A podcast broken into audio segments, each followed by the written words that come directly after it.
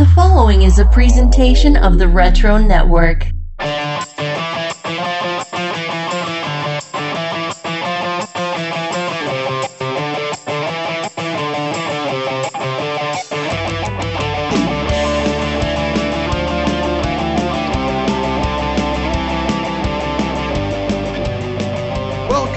Episode 18 of The Wizard Files, the special podcast interview series where we go behind the scenes with former staff members of Wizard Magazine. Joining us this time around is a man who worked at the Guide to Comics in the glory days of the 90s as an online assistant editor. We'll get more into uh, what that really meant, and has gone on to be a comics professional, lettering books such as Invincible and The Walking Dead. We are excited to finally welcome to the show Rus Wooton. Rus, how you doing? Good, good. Glad to be here. Thank you for having me. Uh, I've been enjoying your podcast and your interviews with some of my former coworkers. Oh, yes, and I'm sure they are anxious to hear from you. Now, speaking of which, you know, you were actually one of the earliest Wizard staffers to start commenting on our social media, along with Steve Blackwell, kind of dropping some tidbits here and there for Right. us, clarifying things. And in fact, you know, you connected us with Buddy Scalera to do his interview, but shied away from giving yourself the spotlight. So is this a sign of humility, Rus? Are you just too cool for the, the Wizard Files?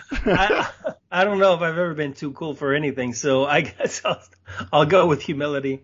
Uh, yeah, I mean, I remember at the I remember at the time when that came up, is that I felt like yeah, Buddy was the the one to interview for that uh, to really to get the behind the scenes of the online stuff. So since he was there from the beginning. Well, here's the thing. So we know you are in the podcasting world these days, which is awesome, but we want to go back to the beginning. So we gotta know, were you a comic book fan before working at Wizard? And if so, how did you discover comics? Yeah, I'm a comic book fan and reader ever since I was a little kid. My first memories of comics, I had to be like four or five years old, and my older cousin gave me a stack of Spider-Man comics. He was, I guess, about 10 years older than me. Yeah, he had a stack of Spider-Man comics that he tried to sell in a garage sale, and they didn't sell or whatever, so he gave them to me. And I don't even remember reading. I don't think I could even read at the time, but yeah, I was in love with comics from that point on. And then at that time, my parents were in a very religious phase, so they ended up tossing those out. for religious reasons. And then a few years later, they mellowed out a little bit. My dad felt bad, so he was like, uh, "Hey, you want to get um, a subscription for uh, comic books?" And at that time, I had no idea what that a subscription was, you know. So, but I remember distinctly him uh, being in his office, his home office, and showing me this Marvel Comics ad for subscriptions. And at the time, I was a huge, uh, I mean, I was already a Spider-Man fan from the comic books and then from the Electric Company TV show. But at the time, uh, my brother and I were really big into monster movies, Godzilla particular, because they would show them on Saturday afternoons on one of the UHF channels. This is in the late 70s. And, and so Marvel had their Godzilla title, and I said, I got to go with Godzilla. So then I was hooked. And then uh, after that subscription ran out, they actually canceled Godzilla. So I, it was a no brainer to, when I renewed my subscription, was renewed to Amazing Spider Man. And, and the funny thing is, the Godzilla comic book introduced me to the Marvel Universe at large because I don't know if you're ever familiar with that series, but it only ran like 24 issues. But the main antagonist to Godzilla was Shield. So I learned about uh, the Helicarrier and Dum Dum Dugan and all those guys. But then, of course, Godzilla fought the Avengers. Yeah, you know, of, of all people, Rob Liefeld was just covering his whole, you know, experience loving Godzilla. Same thing as you, Saturday afternoons, getting it on the Godzilla, and yeah, explaining how he was integrated there. Yeah, he's two or three years older than me, but he had, I don't know if you've ever seen on his like Instagram feed or something, he's in his office, he's got stuff like these giant Shogun Warrior toys. And uh, that was also another Marvel comic. For whatever reason, they didn't cross over, probably because of the licensing things. Yeah, you would think they would have. I, I I had Shogun Warriors I grabbed from back issue bins back in the day, and I even got a toy from a garage sale. So yeah, I, I experienced Yeah, it, even though I'm probably a few years younger than you. So Right. It was weird because the Shogun Warriors toy line, I think it was Mattel, they had a Godzilla toy. They had Godzilla and Rodan. And so that was in the toy line, but it wasn't in the comics. But one of the cool thing was in the in the Marvel Godzilla comic is they had their own giant robot, and um, my mind is blanking on his name. I Red say Ronin, right? Red Ronin, yes, yes. And he was basically a Shogun Warrior ripoff, yeah. And but yeah, that's but that's how Marvel got, you know, they got their own kind of Shogun Warrior giant robot fighting Godzilla in that. But yeah, that's it's funny because whenever I see you know Rob's stuff on Twitter or Instagram and stuff, there's a there's a, a lot of similarities. And you know, he was he would have been that kid in my neighborhood who was a few years older and he had all the cool toys. You know. Yeah. Now, let's talk about this now. So, yeah, obviously, your own seduction of the innocent, uh, destruction of comics came out on the other end, got to read Godzilla. Now, as you approached your career as you're getting into this opportunity to be hired at Wizard in 1998? Were you still reading? And how did that circumstance come about that you were offered that position? Yeah, I was. I had a brief time in high school. I think it was like in my junior year in high school when I was like 16 or 17. I thought, well, you know, I probably should give up these comics, and I don't know if any girls are going to date me with, you know, reading comics. And then when I realized they weren't going to date me anyway, I was like, well, I might as well go back to reading comics. You know, why, why give up comics if it's not going to help, right? Yeah. So there was like, you know, it was it, literally probably six months, but at, at most that I gave it up, and then I realized I didn't have to. So, so I was reading comics for forever. And I was also an artist ever since I was a little kid. So, well, like most kids, but I, I, was one of the few that, you know, didn't stop drawing, I guess. So I was, I always wanted to draw comics or get into comics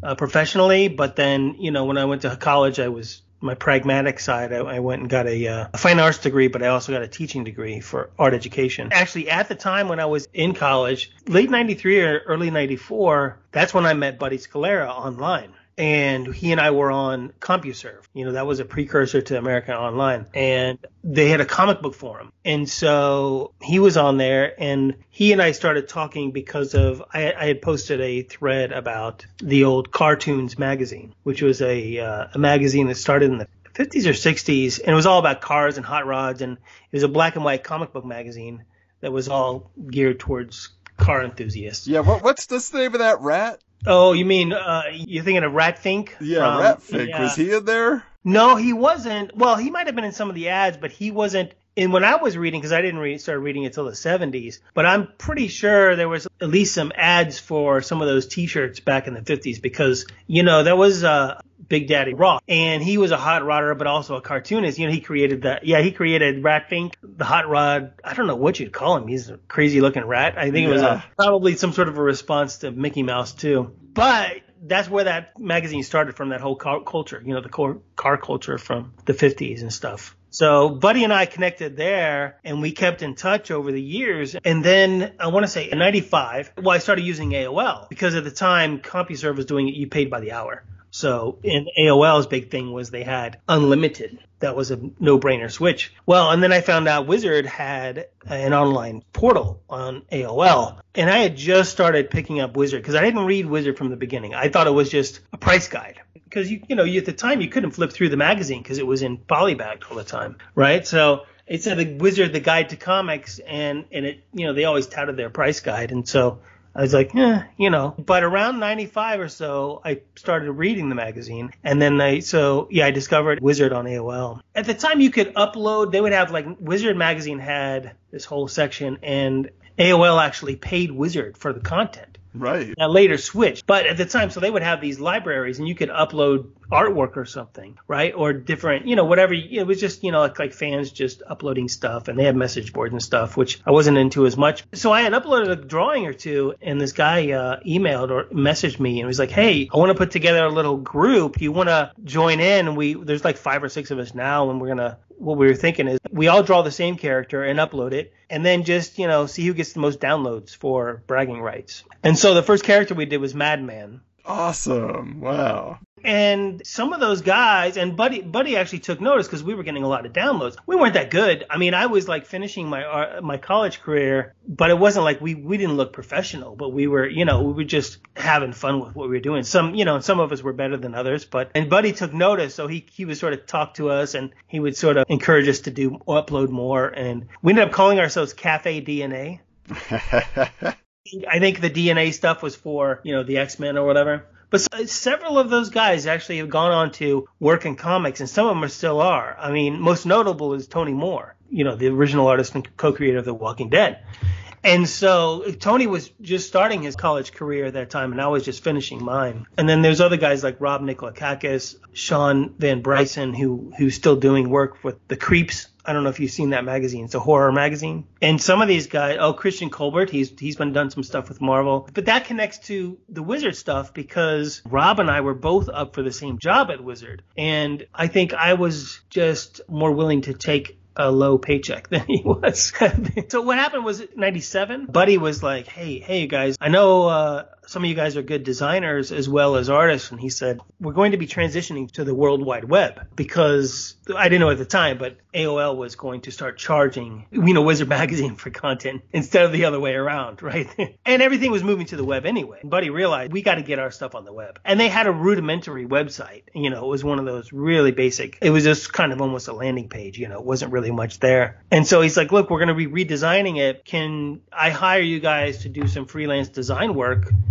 I had taught myself web design in 95, I guess. Uh, I had a summer off, my first summer off in college for years, and I learned web design because I, I didn't like what the CompuServe little web designer thing could do. And I realized I looked at the code and I and I had done some basic programming in high school and I was like, oh, this isn't that hard to understand. But that's how I got into web design stuff. And then so we were doing, and Buddy would just he didn't really have a budget, so he would pay us with comics. He would send us a box of comics once a month or so. Oh, nice. Well, I think it's it's worth mentioning to maybe some younger listeners just how specific and valuable web design was at that point in the 90s because nowadays like everybody can do that pretty much or you just go and you get to WordPress and you just move this right right but yeah. back in the day like I, I had a friend that you know during that same era when I was in high school and he was like you know this hot shot kid in town because he could design websites for all the local businesses and then he went on to create his own firm and you know he's been doing that for the better part of 20 years you know? So it's like if you could do that back in the day yeah you were definitely on people's radar. Oh yeah. That was a big thing. I mean I made some extra money in college with that too if you know Mhm. doing just freelance web design stuff. And it was so basic back then too. I mean it didn't seem like it at the time but you look back and it's so it's just really basic stuff. Early 2000s people were using HTML code on their MySpace you know just to customize it. But yeah at the time in the mid 90s very few people knew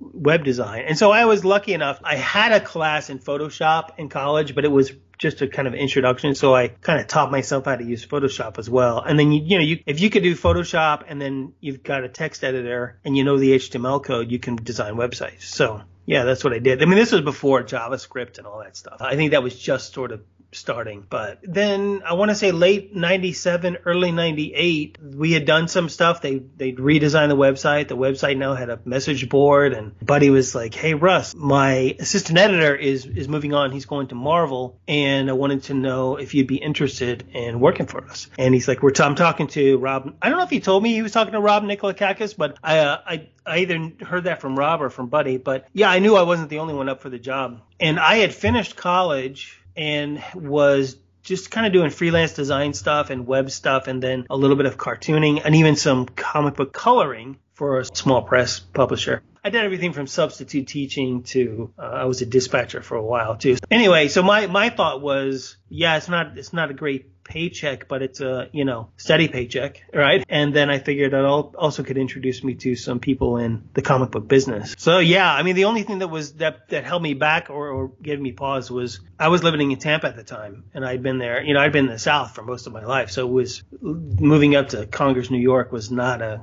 appealing, you know, especially thinking, thinking about the winter. But that was the only thing that was holding me back was really the winter, the idea of the winter. And Rob is is Canadian, so moving would have been a bigger hassle for him too. So it just, you know, it just worked out where I ended up taking the job. Like you said in the introduction, it's online assistant editor, or I think it may have been my first business card might have even even said assistant online editor. It was it was like kind of went back and forth. I don't know what it.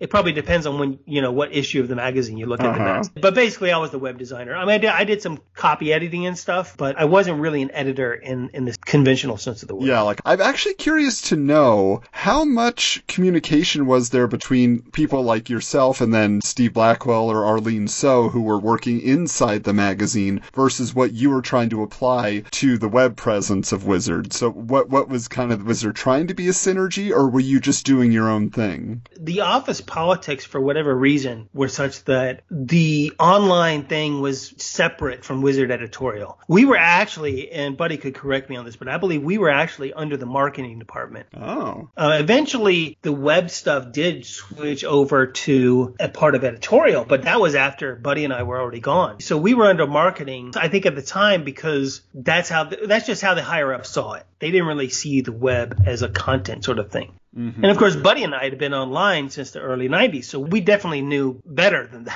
You know, we, we knew the potential of the web for content. So there was also some con- there's some tension between editorial and the online stuff because we would sometimes scoop them with an article just because, well, you know, we learned something. Hey, let's put this up. Buddy would give me articles to post throughout the day and I would just, you know, design them, do some sort of a graphic for it or use, you know, go over to research and ask them if they could pull up, uh, you know, a photo of a creator or something for me or like a specific cover or whatever. But it was really weird. I mean, I got along with pretty much everybody there, but I know there was just tension just because, you know, at the time too, you had the magazine. They're like, well, shit, we were going to run that article in the next issue. Mm-hmm. You know, so it was just a weird because it's that weird time of the transition, and I think every magazine was probably going through it. You know, I mean, I'm not talking about every magazine Wizard. I'm just talking in general. I didn't really work directly with Steve and Arlene and the other designers. Talk to them and sometimes, you know, get help with assets or something. But we sort of had our own look for the website that was kind of separate from the magazine. I mean, other than the, the logo, we used the Wizard logo everybody knows, but mm-hmm. we sort of had our own look. Some of that was because of just the limitations of the web at the time. And then some of it was just because,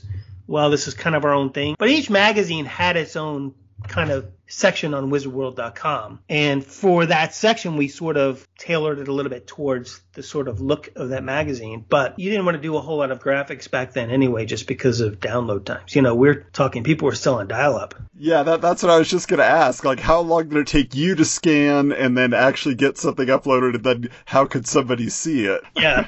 we had a very fast fast connection. We had a T1 connection, I guess, at Wizard. It was, you know, screaming fast for that era. Uh, I think broadband these days is faster than that, whatever the T1 was. But yeah, most people were on 14 4K modems, you know, and then I think, you know, maybe 28K and then they were going up to the 56K. So they were getting faster, you know, and then I even remember not long after I started, we switched from the kind of the web resolution of like 640 pixels wide to an 800 pixel wide, which was like, oh, cause that's the new monitors, right? The new, the new monitors on computers are like 800 by 600 or whatever, you know, so it's like, oh, we've got all this more real estate. But then you realize, oh no, we kind of don't because we have to still keep in mind that people are, there's a lot of people still using the older monitors. And on your side, for you, like as you're putting all this together, doing the design and things like that, like you said, you're still reading comics, you're still a fan. Were there like fanboy moments? Like, was there a favorite project just from a personal perspective? Like, oh, this is so cool, we got to put this interview up, or one of those particular stories that might have scooped the magazine or anything like that that stand out to you? Yeah, the one where we scooped the magazine that I remember that sticks out. I don't know if you remember this. This was 99. It might have been 2000. Stan Lee was going to write some comic books for DC Comics. And he was going to do his interpretation of the origins of characters like Superman, Batman. Yep, I have those in my long box. Love them. Yeah. And so that was a huge story. And at the time, you know, there were websites like Newsarama. We had some competition, you know, so we had to start really doing some online content that was going to scoot the magazine or we would just be left in the dust. And at that time, the website was making a lot, a lot of money for Wizard Entertainment. In what ways? Just selling stuff out of the warehouse Yes. through the website? We had two revenue streams that I can think of specifically. The advertising, we had a lot of advertising on the look kind of a little sidebar. We'd have these little ads, uh, everything from a Wizard credit card to some other things. Yes. But the big thing was, I want to say the company was Things from Another World. It could be another retailer, but it was a big retailer, and they had not a bit. They were pretty big online, comic books and toys and stuff like that. What they did was they sort of licensed the Wizard name. So there was a Wizard store that you could buy everything from Wizard merchandise to action figures and other things like that. was that only online or was that a physical store too? It, well, they, they may have had physical stores, but we did, there wasn't a physical store related to Wizard Entertainment. okay. Now, Gareb's parents did have a comic book store, but this was separate. Yeah, this was a, a partnership that they we had for a while, uh, and so we would have like daily deals that I would have to create an ad for every day that would be like, oh, here's the new thing for. But nobody actually actually at Wizard did any of the retail stuff. That was all they they were licensing Wizard's name. Interesting. Between that and then the advertising, it brought in a lot of lot of money. And it was like one of those things where I'm like, wow. Uh, when Buddy told me later, I was like, yeah, we should have, they should have been paying us more. You know, That's true. Yeah. that actually led to thing to how things changed down the line. Yeah, well, well and let, me- let me ask this then, you know, because obviously, yeah, you, I mean, those day to day things, that's kind of fascinating. And you said, even though you guys are kind of off in your own little world there, you still got along with everybody, you know, on the editorial side, on the magazine side. So what do you remember maybe on the more after hours types of shenanigans or just fun times of relaxing with everybody? Like, what, what, what kind of uh, events did the Wizard offices have that stood out to you? For me, unfortunately, the first two years I was there, I had to drive an hour each way to work just because it was tough to find a place to live close to the office. So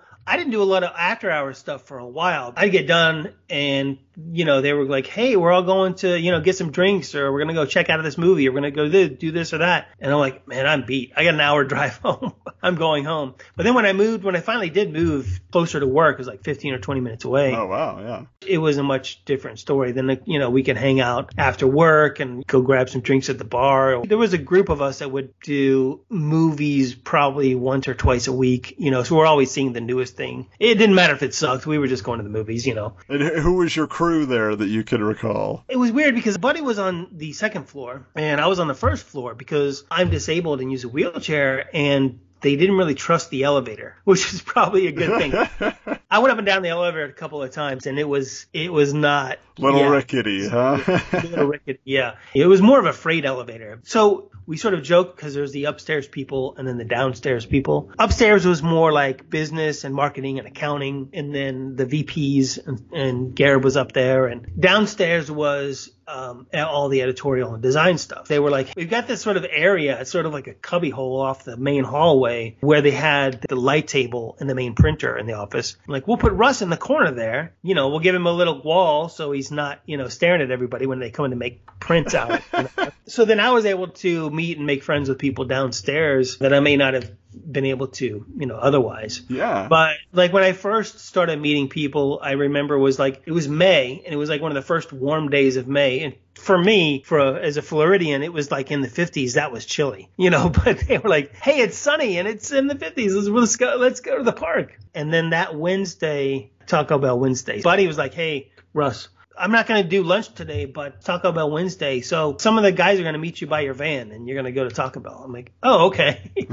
I would take breaks and sort of go around the office, and it was probably annoying to my coworkers, but I would stop by and say hello. And hey, what are you guys working on? You know, just because I was, you know, kind of stuck there alone, and they all had Right. like each magazine had like a little group of people, like three or four people. Yeah, and you're hiding behind your partition there. Yeah. Right, exactly. Now people would come by and say hello. It was funny because they would come to get printouts, and as they're waiting for something to print out, they look over the little wall. You know, hey Rus, how's it going? and I can't tell you how how many times I had people ask me, "Do you know what's wrong with this printer?" I'm like, "No, look, I'm the web guy. I never print anything out. I don't know what's wrong with it." Because they're like, "It's printer's jammed. You know what's wrong?" No, no. Check the toner. I don't know. I don't. So let me ask you this then. What was your favorite part of the job then as you're working in it? And did your role evolve over the years or was it just as the website is changing, you were changing the website? Did you ever get into any other side of the production uh, on Wizard? you know, when they would come up with new magazines, because sometimes they would have specials and stuff, so we would come up with new, sort of new sections of the website. But one of the things that we had, Buddy and I had fun with was the Wizard School. And that was actually wizardschool.com. And it was kind of just an offshoot of the wizard, wizardworld.com, where we would have pros that would do tutorials for writing and, and drawing and stuff. And so that was that was a lot of fun because we would do professional sketchbooks where we would just you know the pros would just send us in some scans of their sketches. So it was just a lot of fun to sort of design that and have some freedom there that was like something different than just posting articles and creating a you know graphic for it. Well, and you guys did get highlighted once though, right? Because there was the internet issue. Buddy and I actually did that little article together, which I lo- I saw that recently. I think I actually might have seen it when you guys posted it. Yeah. But I was like, oh man, I forgot about that.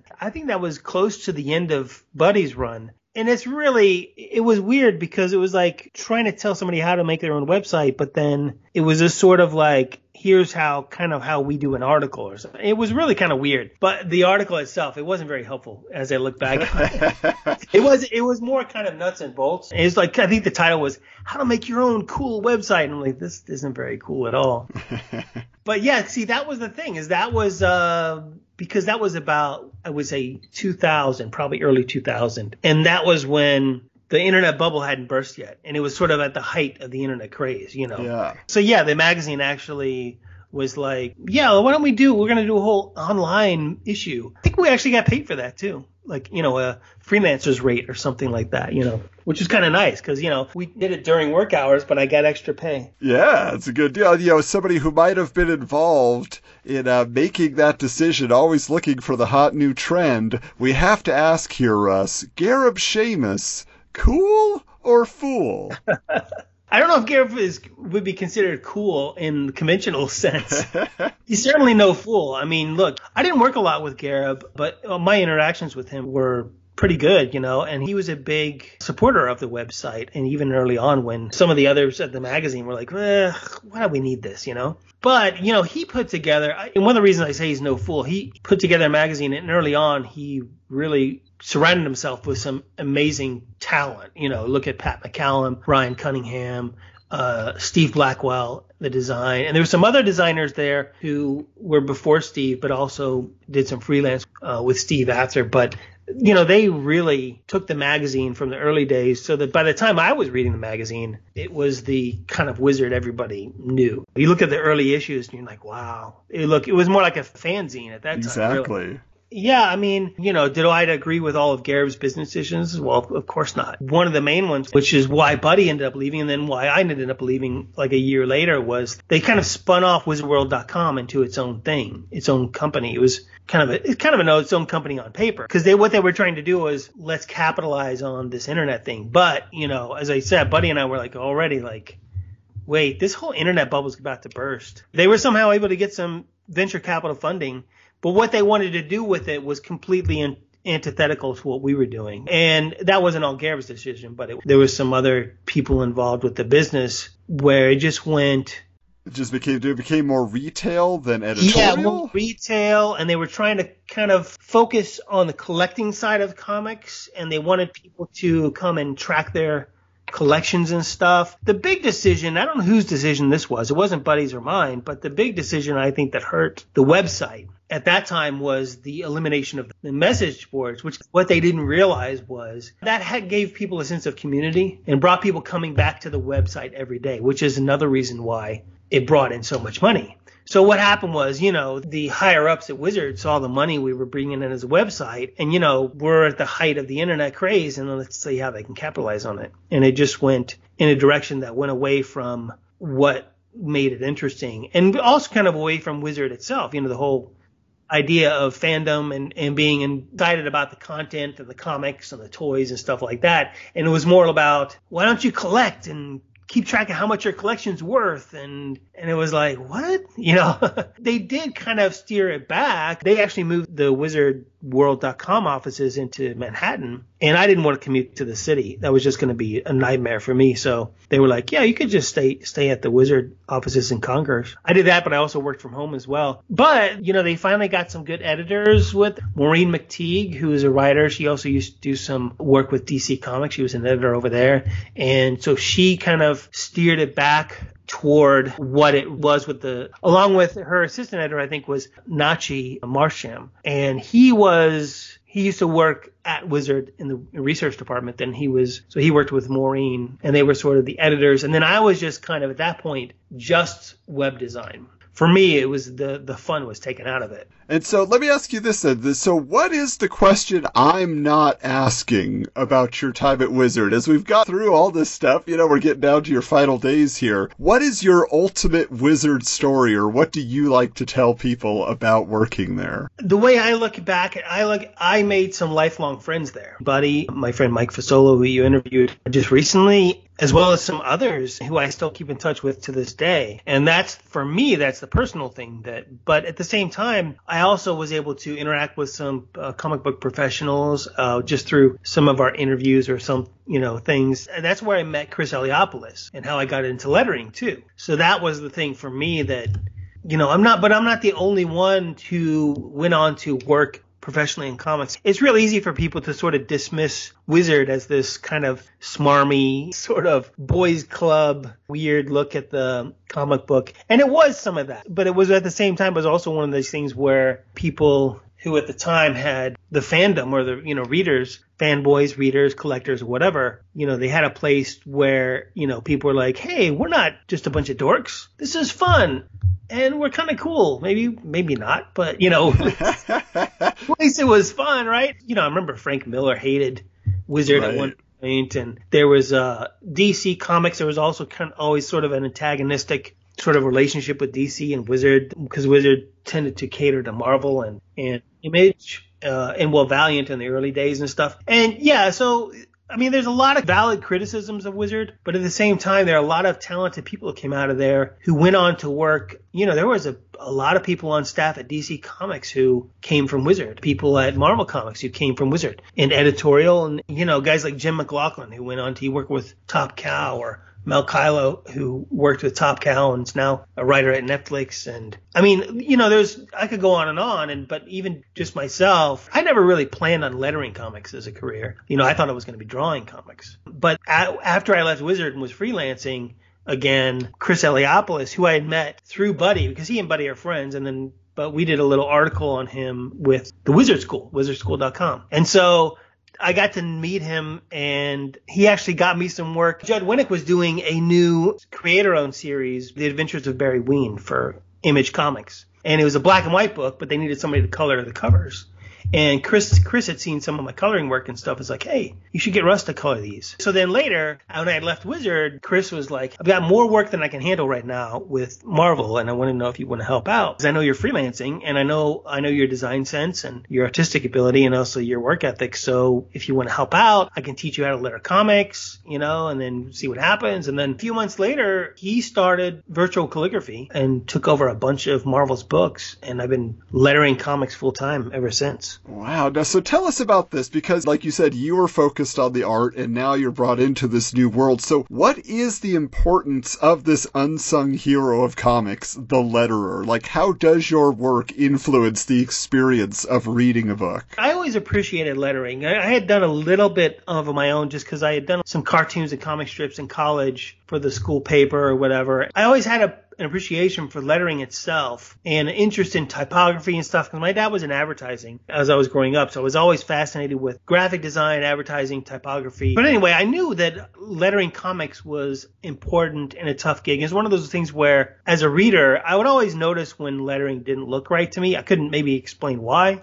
But then when I started learning how to letter with Chris, I realized, wow, this is this is much more difficult than I thought it was. You know, now I mean now nowadays because it's all done on computers, it's very much kind of a graphic design thing, but it's also storytelling, and that's what people kind of forget is that, especially when people want to make their own comics, is they think it's going to be easy. You know, lettering, oh, that's easy, I can just do it myself, right? I'll just get a font and I can do it myself. It's really much more important to the storytelling than people may realize, even longtime readers of comics, they don't don't realize it. And in fact, as much as I mean, I think the colorist has become such an important part of comics as well uh, and better printing and since the 90s. In some ways, the letterer is even almost more important. I mean, think about it. Unless your comic book is silent, without a letterer, you can't tell the story. And a good letterer can really put the polish you need on a great comic book. And you can have a great comic book and you put a shitty letterer on there and then people will just go, this just looks amateur. And it could, it could be the best artist. You know, you could have Stuart Immonen and, you know, Kurt Busiek doing it and you have a shitty letterer. I mean, people are probably still going to buy it.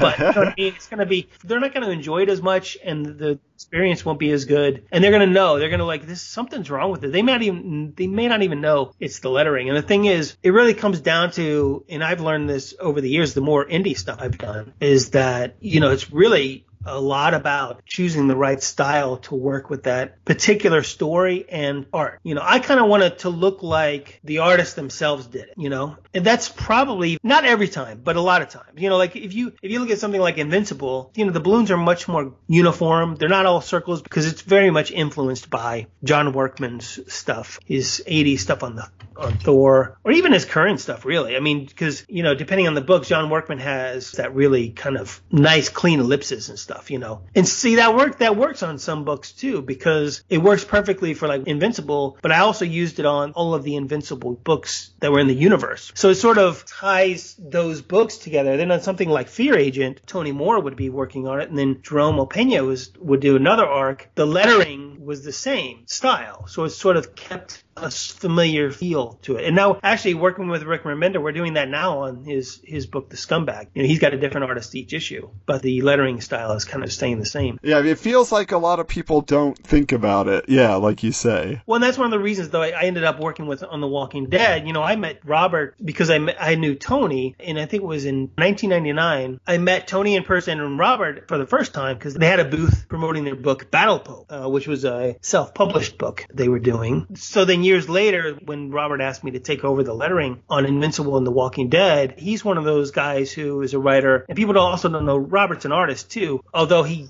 he gave up trying to be professional comic book artist and and focused on his writing. But he knew the value of good lettering. Like I know that like the font that we use for the sound effects on Walking Dead, that's one of Chris Eliopoulos' fonts. Anyway, but that all goes way back because Chris Eliopoulos and Erik Larsen are good friends, and Robert got into comics or at least got into image through Erik Larsen. I've been lucky to work with especially since I stopped doing stuff for Marvel and focused on indie books. I've been lucky to work with several creators who have a, lo- a, love and appreciation for really good lettering. You know, I do all of Robert's books, all of Rick Remender's books, most of Jonathan Hickman's creator owned stuff uh, when he doesn't letter himself because he does some of his own lettering depending on the book. There again, see Jonathan Hickman is is also an artist and a designer. Rick Remender is an artist. People don't don't always know that. He started out as an inker and a cartoonist himself. I'm never surprised when I find out, like other letterers that are kind of, I would say, top tier letterers in the field, you, you, find out, oh wow, they've actually got these other artistic skills as well. Whether they're artists or just really good designers, I mean, it's fundamental for sure, especially the design aspect of it. But I think the lettering, yeah, it's underappreciated, but at the same time, there are pros who know the value of it, and it, and it pays off when they get a good letterer to do it. Yeah, for sure. So it, this has been very educational for us, just like for many of us reading the magazine or when you were doing wizard school online, all of those things. Like these are the types of things sometimes we need to be reminded of, or our eyes need to be open to. So as we're closing out here, and you're looking back at your time at Wizard, you know, a lot of your work obviously was digital, but did you keep any mementos or do you have any swag that you picked up in the warehouse back in the day? Like, is there anything you have that reminds you of Wizard? I used to have a bunch of stuff, but when I first started there, I remember one of my first days, uh, there was a writer, Scott Beatty, who's actually done some work for DC Comics uh, as a writer. But the reason I remember it is because he came by, introduced himself, and he's like, hey, you know what? We need to get you some action figures. And so he, uh, he talked to uh, Donato, the warehouse manager, who was one of those jack of all trades. That was just one of his titles. But and he's like, hey Donato, can you help out Rus and get him uh, some action figures and, and some copies of the magazine? So I had a shelf set up in my new office there, office area, and Donato was like, sure. And so Donato comes back later in the afternoon. He's got every issue of Wizard up until that point. Wow. He had also gotten me every action figure that Wizard had sold. You know, they, they used to sell the, the, the special action exclusives, yeah. Yeah, Toy Fair exclusives, yeah. So he got me every single one of those, and he's like, "Do you want anything else? I've got there's plenty of stuff I can get you." like, no, I think this is good. This is good. I have my own little reference library with all of the uh, Wizard issues and all the action figures, and then of course when a new when a new toy would come out, we'd all get at least one of them. But no, I didn't keep them all. I did keep them for a while, and then I eventually moved back to Florida, partly because I was broke freelancing. This was before I started lettering, and then also the winters are just brutal up there. And I ended up giving a lot of the action figures to like my little cousins and stuff. And I don't, I have a couple issues of Wizard. One of them I keep because it's got a photo from the first Halloween, Wizard Halloween party I went to. Well, what was your costume? Come on, who were you? I was Professor X. Oh, that's awesome. It was the first time I started shaving my head completely, and then I actually stuck with it. That was uh, October of 98. That was the origin right there. Yeah. Yeah, exactly. And so then my buddy, uh, my buddy Dan, who later uh, passed away, unfortunately. This is Dan DiGiacomo. Dan DiGiacomo, yeah. He was the beast, old school beast you know, before he got furry. If you really looked at our costumes, it wasn't much. My costume was basically shaving my head. And his, his was he took he took a blue sweatsuit, you know, sweatshirt and sweatpants and turned it into that old school, you know, X-Men uniform. But it worked. But yeah, I don't have a lot. I mean, some of the stuff I was I sold on eBay back in the day. Oh yeah. You know, like there was there was one a glow in the dark radioactive Homer Simpson Ooh, action yes. That was a hard to come by, I guess. And I remember seeing it. I had taken it out of the box because I'm not one to keep things in the box. I like to hold it or, you know, not necessarily play with it, I guess. But I mean, nobody actually sees me play with action figures, so you can't prove anything. I had taken the Homer out of the box long before he, he was sitting on my desk, you know, and then I saw it was going for like 80 bucks on eBay or something. And at the time I was freelancing and broke and I was like, Hey, 80 bucks. And I didn't have to pay anything for it. So it's probably worth more money nowadays because it's just kind of hard to come by. Yeah, I bet. I think yeah, Doug Goldstein called that out when we were interviewing him about being yeah a big one and an early one. So yeah, not a lot of Yeah, people had yeah. it. Well, yeah, and Doug was another one of those talents that Gareb got working on it. You know, I didn't do work a lot with Doug, but I did work on some stuff because he was the, you know, the special publication Right. stuff. But I, I even got some freelance web design with Doug after I left because they were doing a toy magazine. I can't remember the name of it, but it was uh, kind of a wish book sort of thing. And they needed a, they just needed a quick website. But it's funny though that so many of the, those wizard people uh, are now down here in Southern California. Yeah. I still have my first business card somewhere around here because that was kind of cool. That sort yeah, of that's neat. the with the little gear logo. I don't know Uh-huh. why here, but I always thought that was kind of cool. That little logo that was on the on the door. Yeah, I remember that being on the sidebar of the website, right? Yeah, yeah, exactly, exactly. And that was sort of the Wizard Entertainment logo. That was I think they called it Wizard Entertainment Group, right? And that was the mm-hmm. sort of the the overall logo for the whole company. I didn't I didn't tell you about how I almost died in the front of Wizard though. Oh, let's hear about this. Yeah, you can close it out with your death-defying experience. Yeah, the reason I thought of it because you mentioned that and the the logo that logo and that logo was on the window in the front door, and that reminded me of the the post you guys made a couple of weeks ago on your Twitter, and it was yeah, uh, TJ gave us that picture. TJ Dietsch. Yeah. yeah, and it was actually a few years after I had left. I think because I think there was a date stamp. You know, I left in 2001, but it looked exactly the same as when I worked there. And when the weather was good, I would park right out front in the disabled parking spot. There was a couple of them. So there's a little ramp you go up to the front door, and I got to work one day. I was probably a little bit late, so I go to go up the ramp, but I can't get up the ramp because there's a FedEx truck blocking it. And it looked like the FedEx guy was inside. So I just, I waited in my wheelchair behind the FedEx truck and I'm waiting and I figured, well, he'll come out eventually. And I see Dan Riley. He headed up the research department. And he was walking by and he, and he came out. He's like, Hey, Rus, let me see if I can find the FedEx guy. And I don't remember if the FedEx guy was in the office or if he was in his truck. So Dan got the FedEx guy to pull his truck forward. And this is one of those big step vans. But he pulls like just past the curb cut. So I start to push up the ramp. Dan comes back around behind me. He's like, let me give you a push. And the truck starts rolling back. And I'm trying to get out of the way. But if you can imagine, I, I'm perpendicular. So I can't, it, it, the, the truck's backing up quick enough that I can't go up the ramp and I can't really back up because I'm sort of partially on the ramp at this point, just the front wheels of my wheelchair. And so Dan sort of grabs the, the handles on the back of the chair. He sort of lifts up the back of the chair and is sort of pulling me sideways because that's the only way we can go to avoid this. And Dan's yelling and I'm banging on the back of the truck because at this point, Dan's doing all the work of trying to get me out of the way. Gareb is pulling into, and it started to park when this guy starts rolling back. So I think Gareb saw, like in his rearview mirror or something, like saw the truck rolling. He starts honking his horn. We're trying to get their, the guy's attention. And then at some point, Dan Riley can't really keep, it's kind of hard to describe, but he's like, imagine sort of lifting the back of the wheelchair up and the chair is rolling on the front casters. But by the time the truck finally stops, he's in this point now pinning my chair between the bumper and the curb of the little sidewalk in front of the office, right? And I'm now I'm like sc- scraping down the sidewalk on and I'm thinking any minute, any second now, I'm going to be under the truck.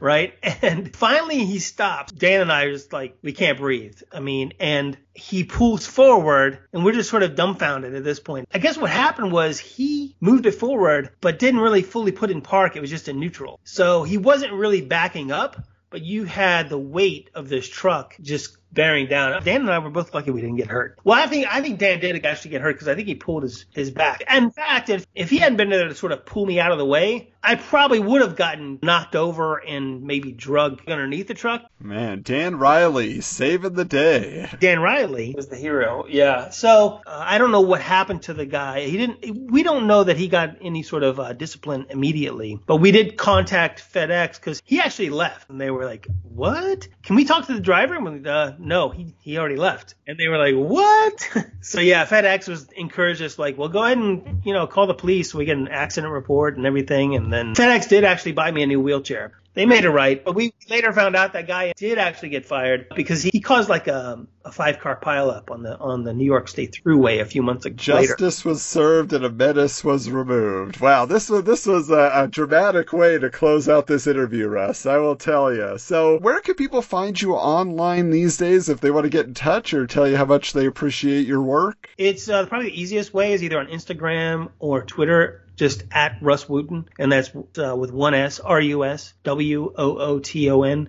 And I've also got ruswooton.com. They can go there and get a link to some other things like I've got a a t-shirt shop on Threadless and some other links to the short film I directed last year and some other stuff that I'm working on. So, but yeah, most of the stuff that's up to date is going to be on Instagram or Twitter. Well, thank you, Rus, for joining us. This really was a wild ride, and we want to thank you all for listening to this edition of The Wizard Files. Yes, we have many more interviews to come. They are all coming out of the woodwork, these Wizard alumni with so many stories to tell. We thank you sincerely for taking the time to share them. So, next time around, we actually have a Wizard alumni who covered a lot of ground with different magazines, Rob Bricken. Some of you may even know him from the website Topless Robot and beyond. So we are excited to talk to Rob next time around. But again, if you are one of these magicians behind the scenes, were you writing? Were you designing? Were you, hey, working in accounting? We want to talk to the upstairs people too. If you have heard the stories and want to share your own, contact us at Wizards Comics on Twitter, at Wizards underscore comics on Instagram, or send us an email the old fashioned way at wizardscomicspod at gmail.com.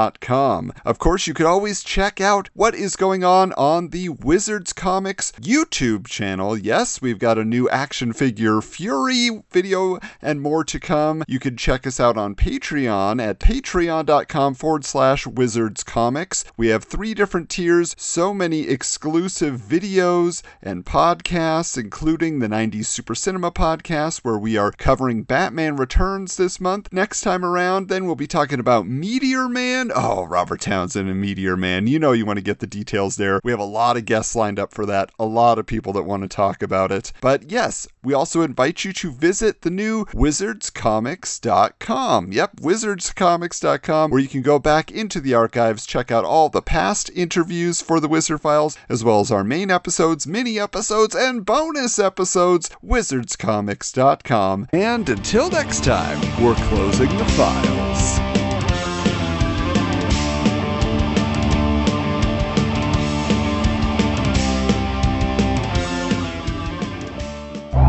This has been a presentation of the Retro Network.